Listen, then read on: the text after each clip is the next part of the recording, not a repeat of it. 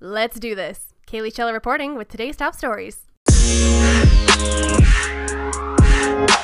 White House Press Secretary Sarah Huckabee Sanders was booted from a Virginia restaurant because she works for President Trump, setting off a fierce debate about whether politics should play a role in how administration officials are treated in public.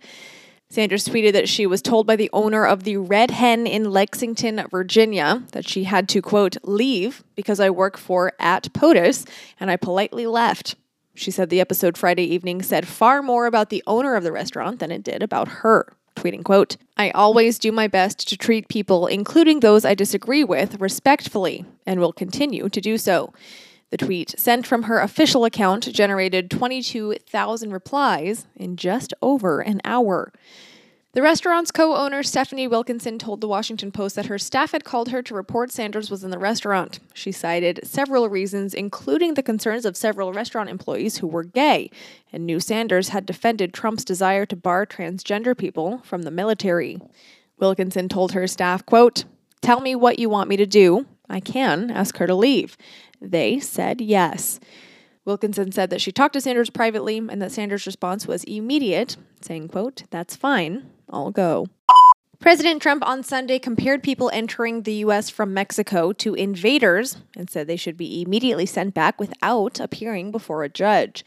The American Civil Liberties Union said in response that such a step would be illegal and violate the Constitution that Trump swore to uphold. The president said on Twitter as he was being driven to his private golf club in Northern Virginia, quote, we cannot allow all of these people to invade our country. When someone comes in, we must immediately, with no judges or court cases, bring them back from where they came. Our system is a mockery to good immigration policy and law and order. He continued, quote, most children come without parents. Our immigration policy, laughed at all over the world, is very unfair to all of those people who have gone through the system legally and are waiting online for years. Immigration must be based on merit. We need people who will help to make America great again. The director of the ACLU's Immigrants' Rights Project responded, quote, what President Trump has suggested here is both illegal and unconstitutional. Any official who has sworn an oath to uphold the Constitution and laws should disavow it unequivocally. The Associated Press reports that President Trump is telling Tonight Show host Jimmy Fallon to quote unquote to be a man and stop whimpering about the personal anguish he felt over the backlash he received after messing up Trump's hair during a 2016 campaign appearance on Fallon's late night talk show. Fallon recently told The Hollywood Reporter that he quote unquote made a mistake on the September 15th, 2016 episode and would do it differently. The comments didn't appear to sit well with Trump.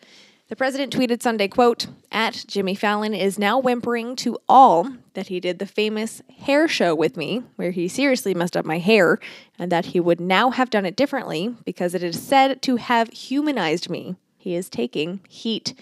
He called and said, quote, monster ratings. Be a man, Jimmy.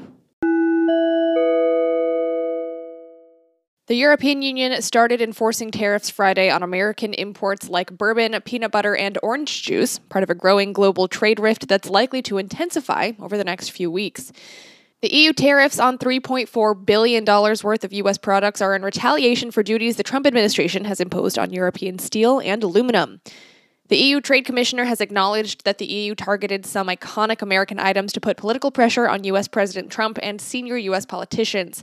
European Commission spokesman Alexander Winterstein said the EU's response is proportionate and reasonable. Daniel Gros, director for economy and finance at the Center for European Policy Studies, said that in a trade war, everyone stands to lose, but the U.S. has put itself in a worse position, saying, quote, I think the United States is losing more because it has put tariffs on a very important input, which very often it doesn't produce itself. The EU perhaps will find a few disgruntled consumers who have to pay more for their Harley Davidsons, but that is not a big loss for us.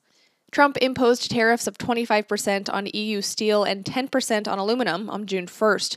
Europeans claim that breaks global trade rules. The spat is part of a wider tussle over global trade. In two weeks, the United States will start taxing $34 billion in Chinese goods. Beijing has vowed to immediately retaliate with its own tariffs on U.S. soybeans and other farm products. That's all I've got for you for right now. To stay up to date on all things breaking news, you can follow me on Twitter at Cailley Chella. That's at C A I L L E Y Chella. Or, of course, there's always at Anchor. See you tonight.